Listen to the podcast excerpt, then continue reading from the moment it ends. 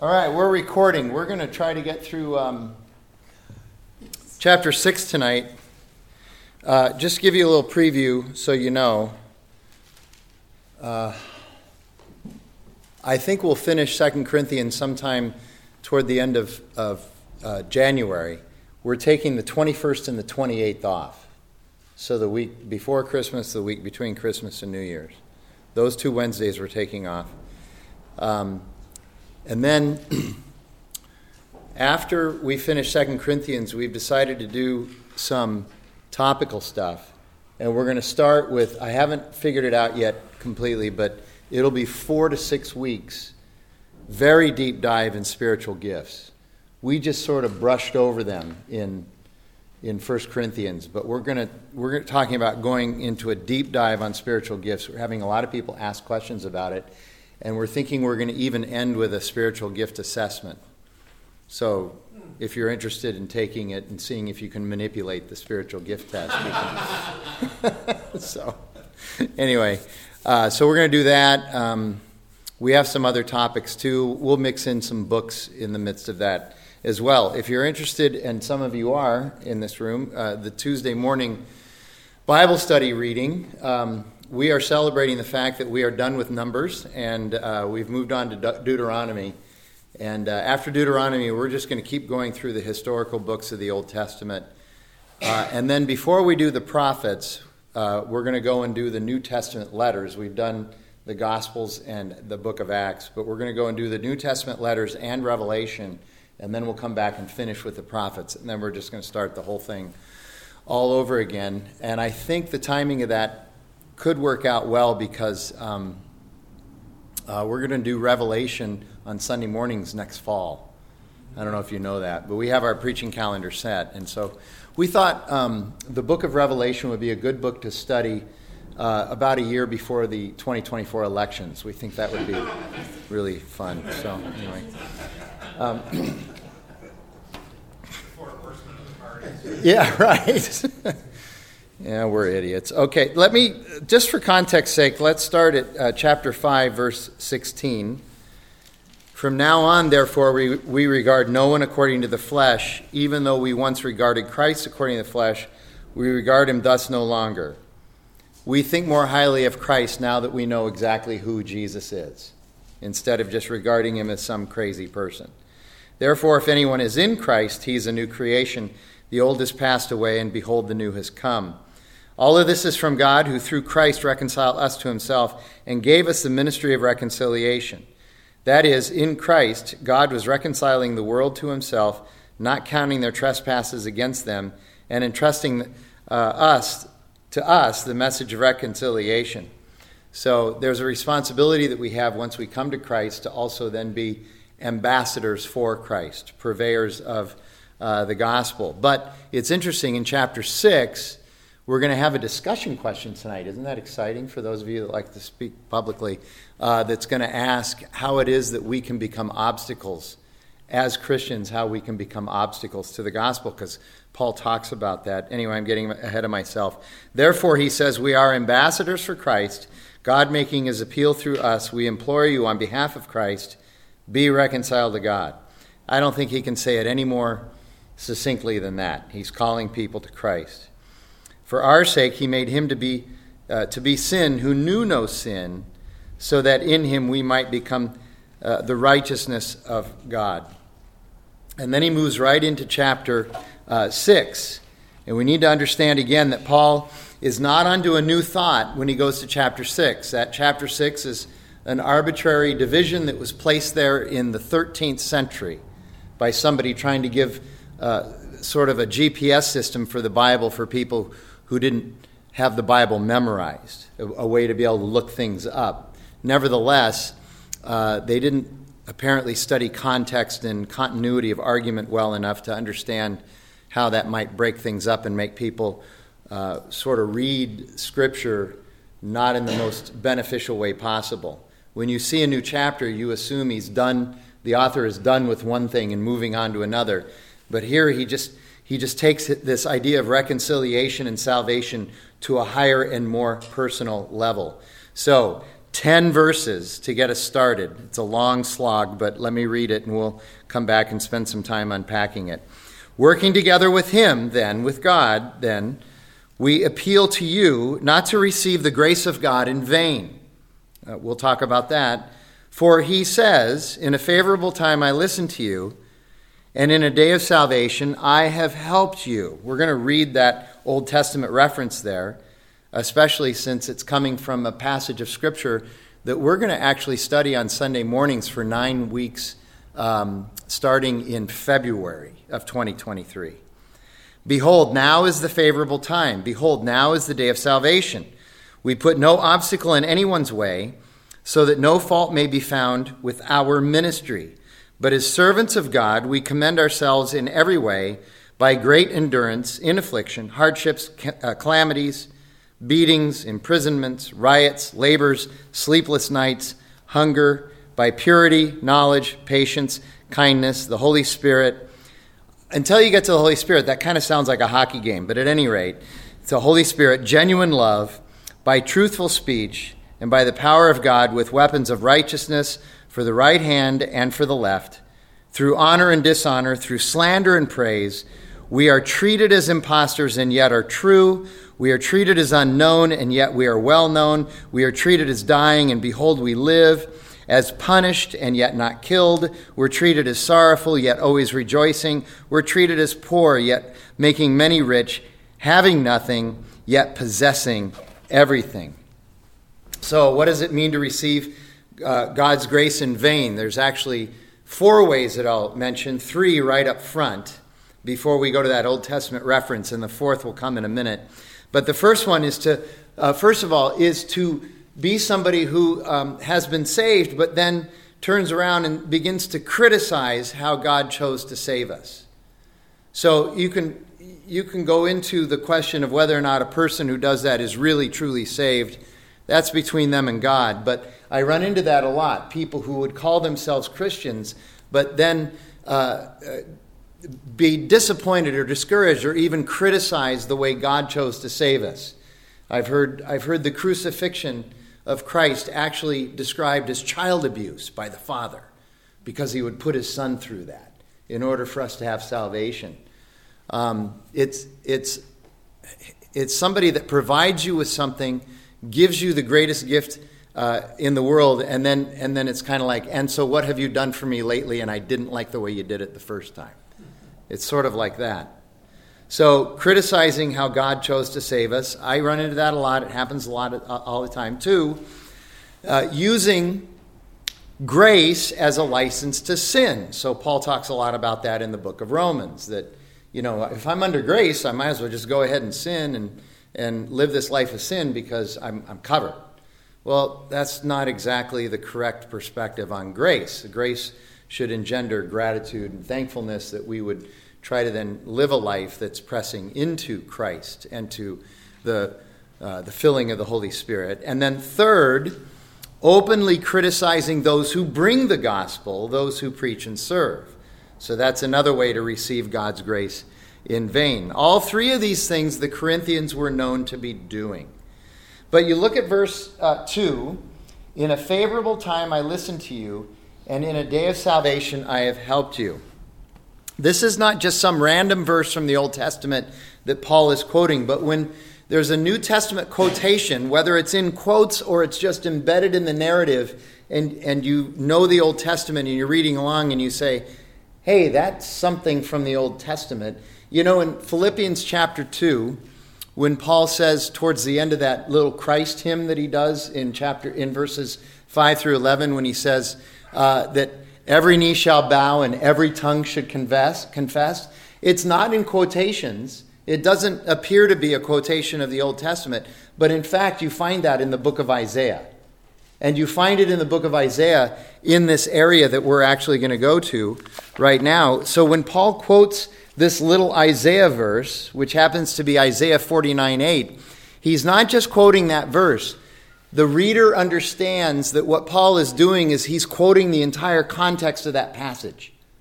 That when they hear that verse, Isaiah 49 8, they think of Isaiah 49 1 through 10. And what Isaiah 49, 1 through 10, is, is, is um, what Isaiah the prophet is telling the people of Israel by God telling him. He's saying, You're in exile in Babylon, but you have been punished enough for your rebellion, and um, you're still in Babylon, but you need to know that I'm coming to save you. I am coming back now, and your salvation is at hand. I'm a God of, of covenant and promise, and everything's going to be all right. You're going to be brought out of darkness and into uh, light. So let me just read those uh, verses Isaiah 49, 1 through 10.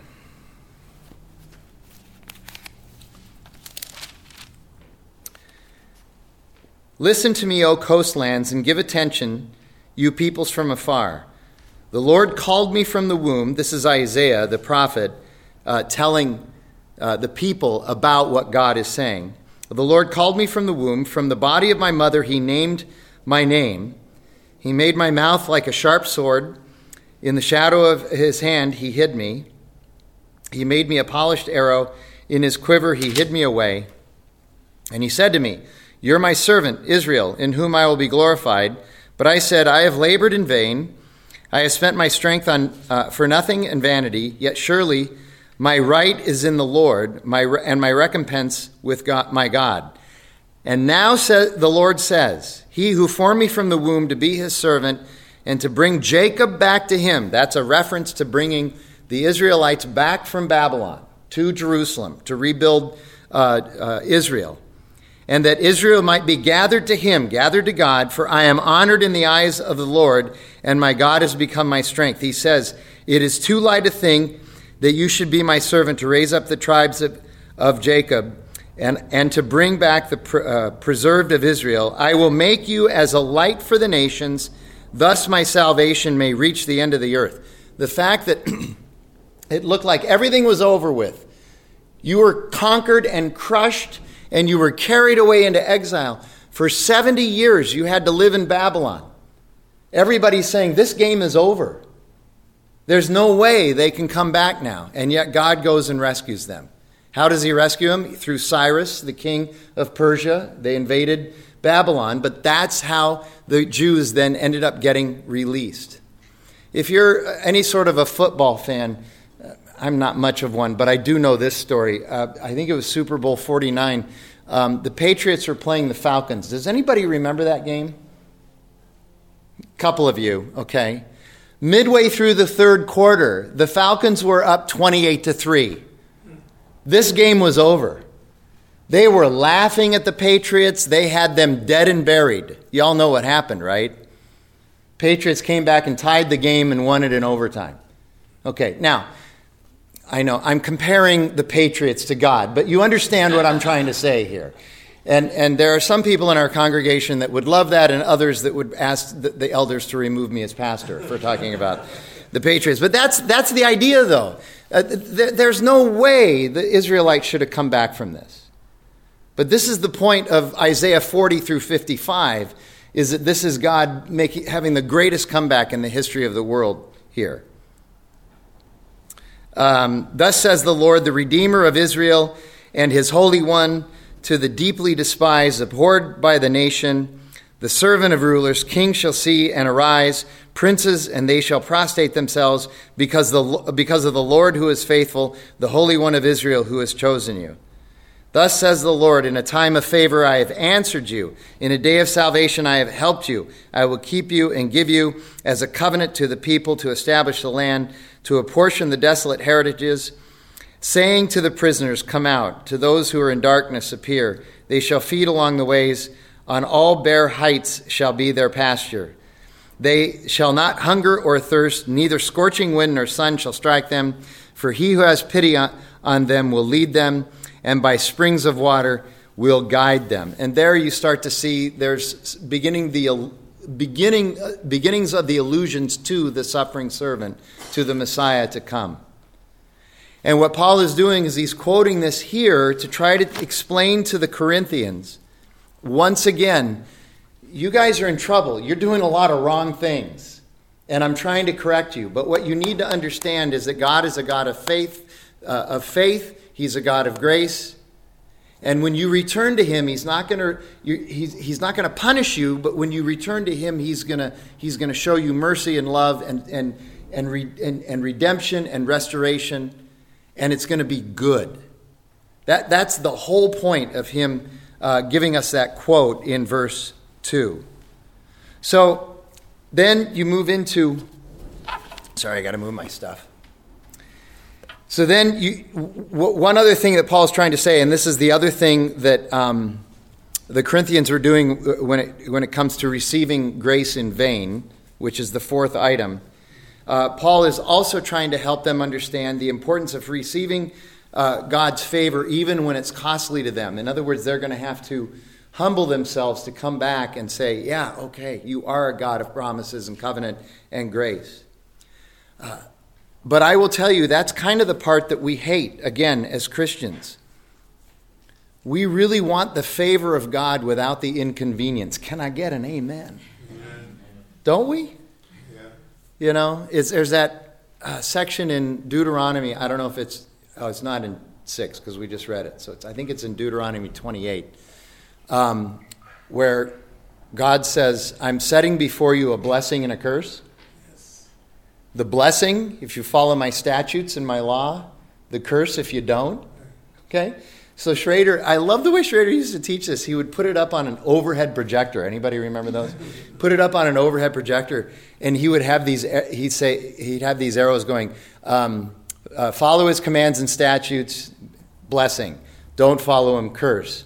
And then he would draw an arrow that says, "Don't follow them," to blessing. He said, That's what we want. We, we want to not follow them and still get the blessing. Okay? The Corinthians were in that, bag, uh, that, that wagon. That's, that's what they wanted. And that, again, is another picture of, of receiving God's grace in vain, is, is having the joy of salvation without any of the cost. If you've ever read um, Dietrich Bonhoeffer, you know that his famous pithy little quote is uh, uh, Grace is free, but it's not cheap. Okay? So Paul says at the end of the, verse 2, you got to stop this nonsense. Uh, receive God's favor, enjoy it, take it for what, is it, what it is, and quit trying to manipulate it and be in charge of it. And we often need that correction as well. So, back to the rest of these first 10 verses. In verse 3, Paul writes, We put no obstacle in anybody's way, so that no fault may be found with our ministry. I would say it's certainly helpful to try to do ministry in a way that does not become an obstacle to other people receiving Christ. That's a good thing. But there's another reason Paul writes this here. There are already hundreds of other obstacles to the gospel and to ministry without any one of us Christ followers also becoming an obstacle. So, my best Dwight Schrute impression. Question Okay, there's actually two questions, but I'll ask them one at a time. But how can Christians become an obstacle to the faith? Anyone want to volunteer a way that we become an obstacle to somebody else seeing the faith, the gospel? Have any of you ever felt like you were an obstacle? Yeah. What was that? Yeah, so we become an obstacle when we do Jesus plus.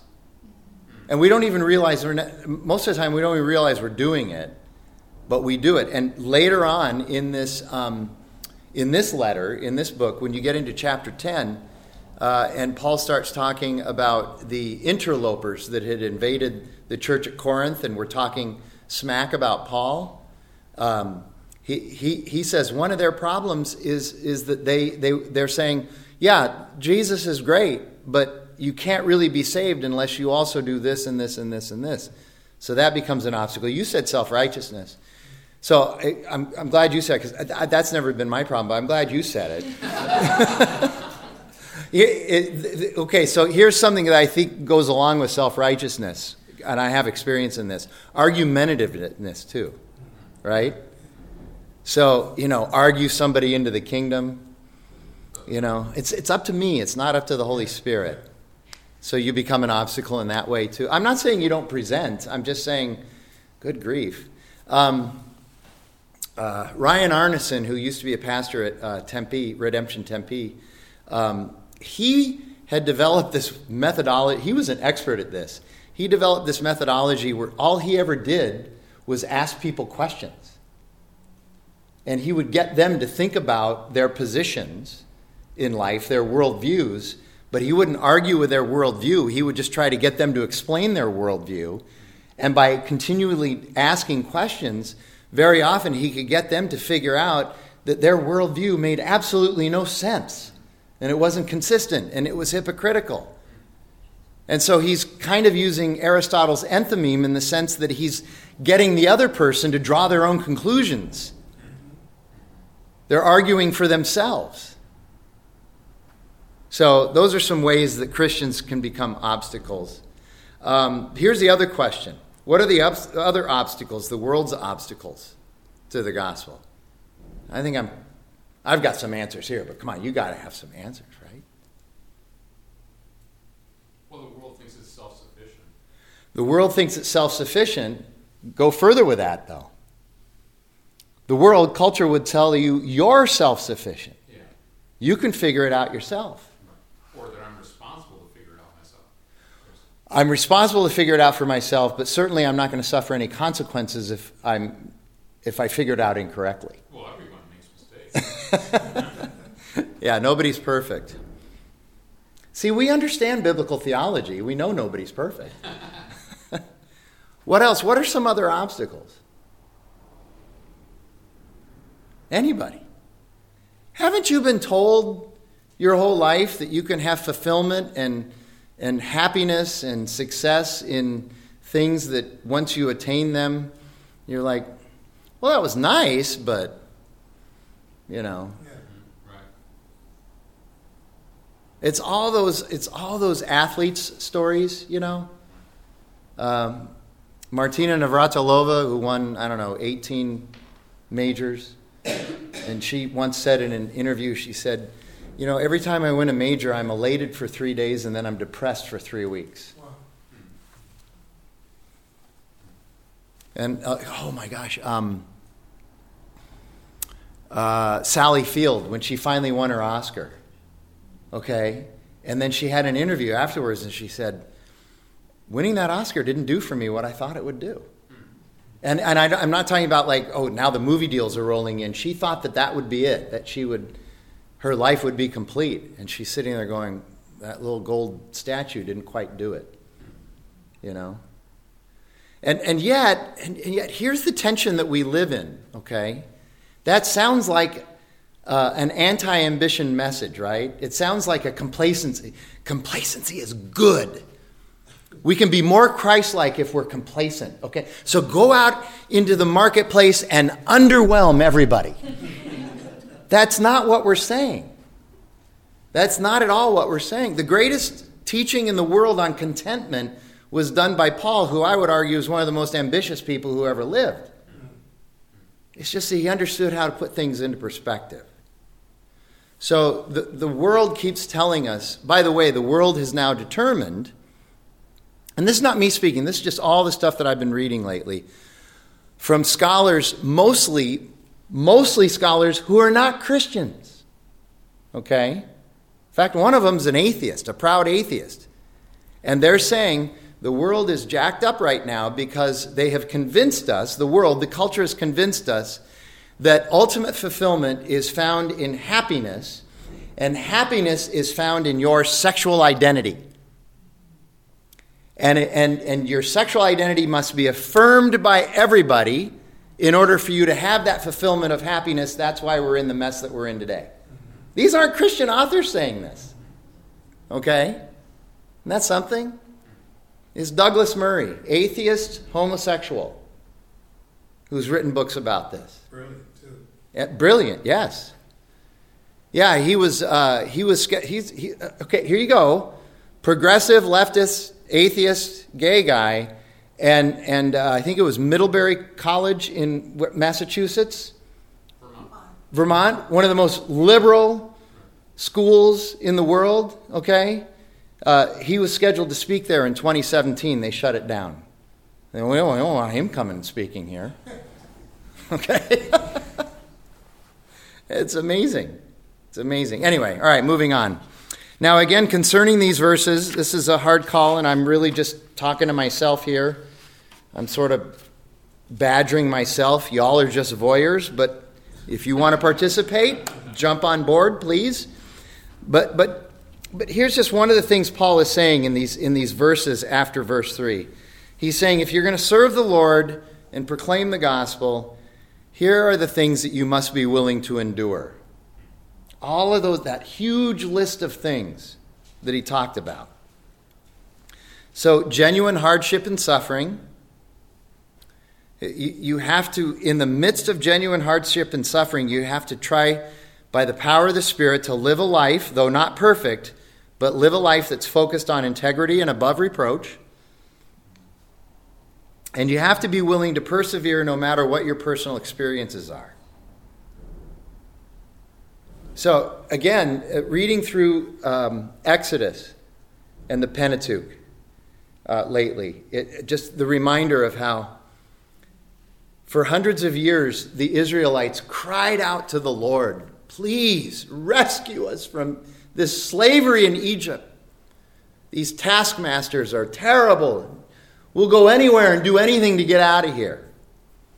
So God sends the 10 plagues. Moses leads them out splits the Red Sea. I mean, could you imagine going through all this stuff? Wow, God's kind of cool, you know? And then they get out into the desert. And 15 minutes later, what's happening? Well, this kind of sucks. we had all those onions and cucumbers and leeks. I don't know why they wanted leeks, but they had all that stuff in Egypt. We should go back. Why did you bring us out here so that we they're telling Moses, Why'd you bring us out here? To kill us? So that we die? You know? So then they get manna. Oh, we're tired of this manna. Sure like some meat. And then they get the meat, you know, the birds that are dropping out of the air. And, and they just keep complaining. And then finally they organize a coup against Moses and Miriam. And then some really bad things happen. you know, God took care of that too. But it's just amazing we pray and ask and beg and scream and yell for this stuff, and then we get it, and we're like, ah, it's not good enough. And you didn't do it right, and the timing was off. Okay? So, by the way, that's why I, I really liked Bruce Almighty. I mean, it was a, you know, it was a cheesy movie, but good grief, there was some great theology in that movie. you know? And of course, who better than Morgan Freeman to play God? So, and they couldn't have gotten a better idiot to play the anyway. So, um, so then Paul clearly says in verse four, as he lists all these things, he says, "We've done and endured all these things." I'm not asking you to do something that we haven't done. And so now you're going to have to understand that you need to step up and you're going to have to go through this as well. If we're going to be God's people, we will be blessed. There is favor to be had. You know, Deuteronomy says six times that if you follow God, things will go well with you. But also, you need to understand that because of sin, there will also be challenges and there will be unpleasantness. The Israelites wanted liberation from Egypt. They got it, but then because it wasn't perfect in their eyes, they complained. They are a picture of every person who has ever lived. Paul makes the same case to the Corinthians. So let me, let me reread verses 8b through 10, and then we'll finish those. Ah. Through honor and dishonor, through slander and praise, we are treated as impostors and yet are true. We are unknown and yet are well known. We are dying and behold, we live as punished and yet not killed, as sorrowful yet always rejoicing, as poor yet making many rich as having nothing yet possessing everything. That sounds like the world today as well. The world is constantly accusing the church and the Christians of being imposters, of, of sort of dying to themselves for no good reason, forsaking all that life has to offer. And the world looks at Christians as sort of an enigma that's something that's seen but unknown, a mystery. And yet, we are called to rejoice in the salvation that we have and to live as new creations, which is what Paul just talked about in chapter 5.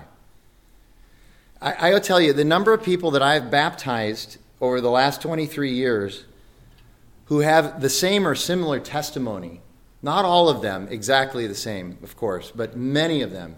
It's, it's enough of a theme that I've, I've noticed it. It's quite eye opening. And here's kind of that, it's sort of a paraphrase of that testimony that they have. You know, I was under the impression that the Christian faith was goofy and out of touch and untenable.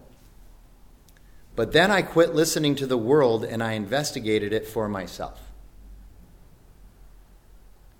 And then they come to Christ. The Holy Spirit uses that to open their eyes, to open their heart, to open their minds. And Paul then summarizes all of this with strict instruction and correction to the Corinthians in verses 11 through 13. We have spoken freely to you, Corinthians. Our heart is wide open. You are not restricted by us, but you are restricted in your own affections. In return, I speak as to children, widen your hearts also. Paul says, uh, Out of love, we have laid it all on the line. Yes, we've rebuked and corrected you, but we've also affirmed the salvation that you have and God's love that He has for you. And now I'm reminding you once again your problem is not us. You keep wanting to blame us for all your problems. Problem's not me, Paul says, not me, but rather your problem is your own affections. I, I, will tell you, I've, I've actually spent weeks just noodling on verse 12. You are not restricted by us, Paul says, but you are restricted in your own affections. You and I are like the Corinthians in this one clause, restricted in our own affections, probably more than anywhere else in this book. The world has told us now for decades that it's wrong, even harmful, it's even shameful for us to try to control or tamp down or otherwise dismiss our affections, our desires, our truth, our own understanding of pleasure. And how would that be going for us? it, really isn't working. Now I get it. I, I, you know, I'm not, I'm not naive. Okay, getting this stuff can be really fun. Sin can also be fun, by the way. have you noticed that sin can be fun? Anybody notice that? You know, Schrader used to say, if you're not having fun when you're sinning, then you're not doing it correctly. okay. The problem is, is that that's only for a season. That's the problem. Uh, the cycle begins to get to you, and we see that cycle in the Old Testament with the Israelites, of course, the big historical cycles, but we live those cycles out all the time in our life too. These little mini cycles. We're with God, we start to walk away, we go deep into sin, we start to return, we're back with God. These cycles that we go through. And God can use those cycles for our sanctification. That's a good thing. But it's our affections that draw us into those cycles. So we pursue and, and get these things, we're still not satisfied, we're still not fulfilled. Often uh, in these pursuits, we cause pain for other people in our lives. Um, we become detached from anything that's real, what um, one Christian author would describe as uh, what should be our true north, which is Christ. So he's using that whole compass uh, illustration that John Stonestreet also uses Stonestreet, he's the guy that said, We live in a culture today where if you were dropped in a 100,000 acre forest in the middle of it with a blindfold on, you took the blindfold off, you had no idea where you were or what direction was where, and somebody handed you a compass to help you understand how to get out of there so you know where true north is. But the problem with the compass is that it's always pointing at you. So you're always going to be lost. If your compass is always pointing at you and not at true north, you're always going to be lost. We, we are denying what is objectively true, and, and in short, it's leading us to, to disaster. And the thing that troubles me the most about this is the number of Christians who buy into this ideology, who believe this is called syncretism, who believe you can meld the gospel with this idea that there is that you have your own truth. Okay? That's called syncretism. That's been going on for a couple thousand years. It's nothing new. Uh, our heart, again, I'm quoting Tom a lot tonight. Our hearts, as Tom used to say, our hearts are little idol factories. and most often, the idol that we are manufacturing is ourselves. So, what gets in the way of our joy, of our happiness, of our fulfillment, our contentment, our purpose, even in the way of some of our achievements, is our own misplaced affections and desires. Paul even goes so far as to tell the Corinthians, and by extension us, that it's like speaking to children because we can't seem to tamp down the, the affections that lead us into trouble. Our inability to control our misplaced affections is a challenge that only a child would not be able to corral. Again, not anti ambition.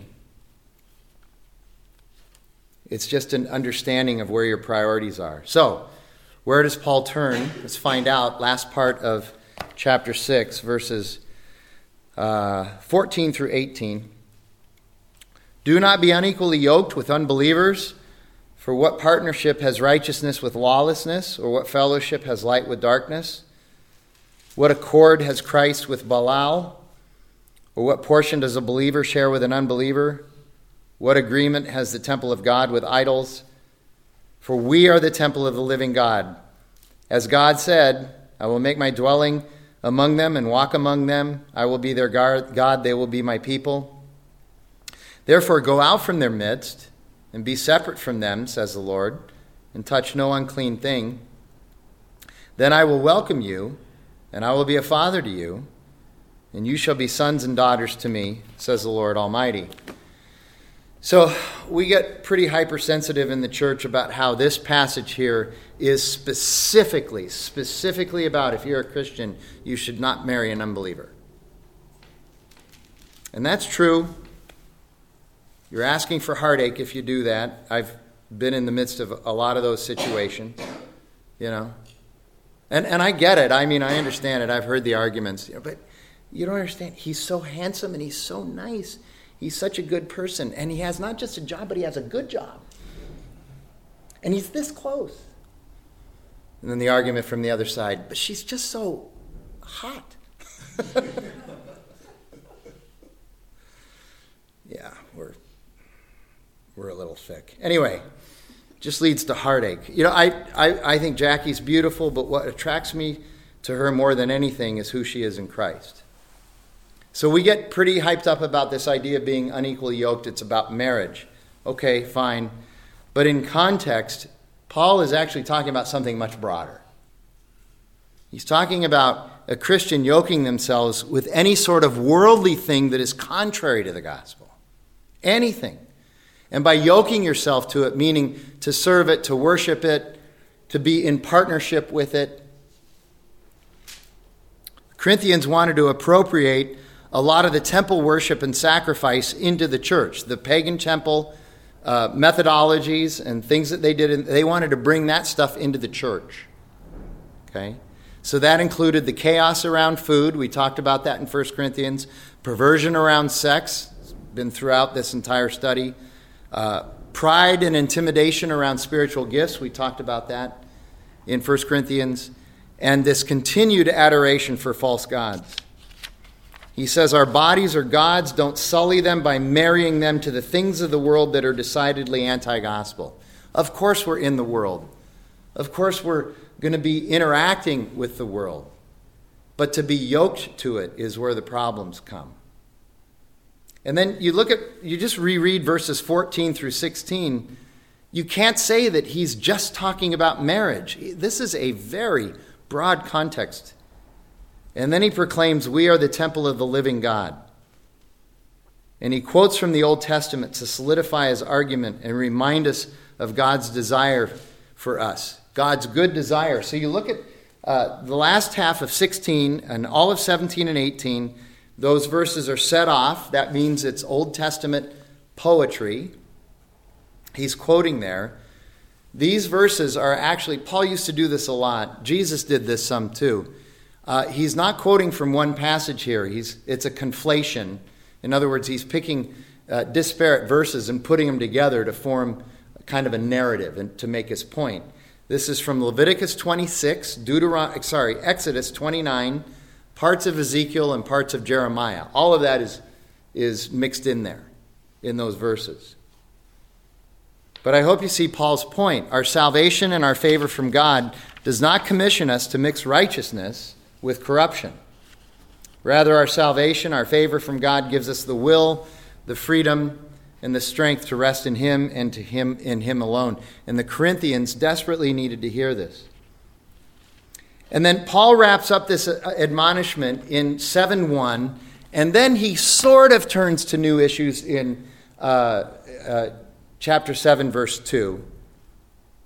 But he's still going to be getting on the Corinthians. But chapter uh, 7, verse 1 is actually a wrap up of everything he's talked about up until now. So I want to do that, and then we'll be done tonight. Since we have these promises, beloved, let us cleanse ourselves from every defilement of body and spirit, get unyoked from the world, bringing holiness to completion in the fear of God. So, because we have the promises of God, the hope of God, the salvation of God, the favor of God, we should be able to actually rid ourselves of these attachments to the things of the world that are only hindering our walk with the Lord and hindering our growth By the way, this again just sounds so much like what God is trying to tell the Israelites and throughout the Old Testament. You know, if you just stay away from that stuff and focus on me, life would be a lot easier for you. We, we, get, we get sucked into that. Um, this passage always reminds me of Hebrews 12 1 and 2. Therefore, since we are surrounded by so great a cloud of witnesses, let us also lay aside every weight Lay, lay aside all of the stuff of the world that weighs us down. Lay aside all the sin that clings to us so closely, and let us run with endurance the race that is set before us. Looking to Jesus, the founder and perfecter of our faith, who for the joy that was set before him endured the cross, despising its shame, and is seated at the right hand of the throne of God. So there's that discipline, the idea of discipline. He says, Stop mixing in the pagan worship with the faith of Jesus. It's counterproductive and blasphemous. So now Paul begins to move on a little bit. And that's where we'll pick up next week. We'll start at 7 2. Let me pray. Gracious and holy God, we thank you for uh, your word and its truth and how we get to read it and hopefully uh, sort of learn by the experiences of others so that we won't have to go through a lot of the stuff that the Corinthians had to go through. Uh, give us the wisdom to be able to do that, and give us the power and the strength by the filling of your Holy Spirit to do that. We pray that in Jesus' name.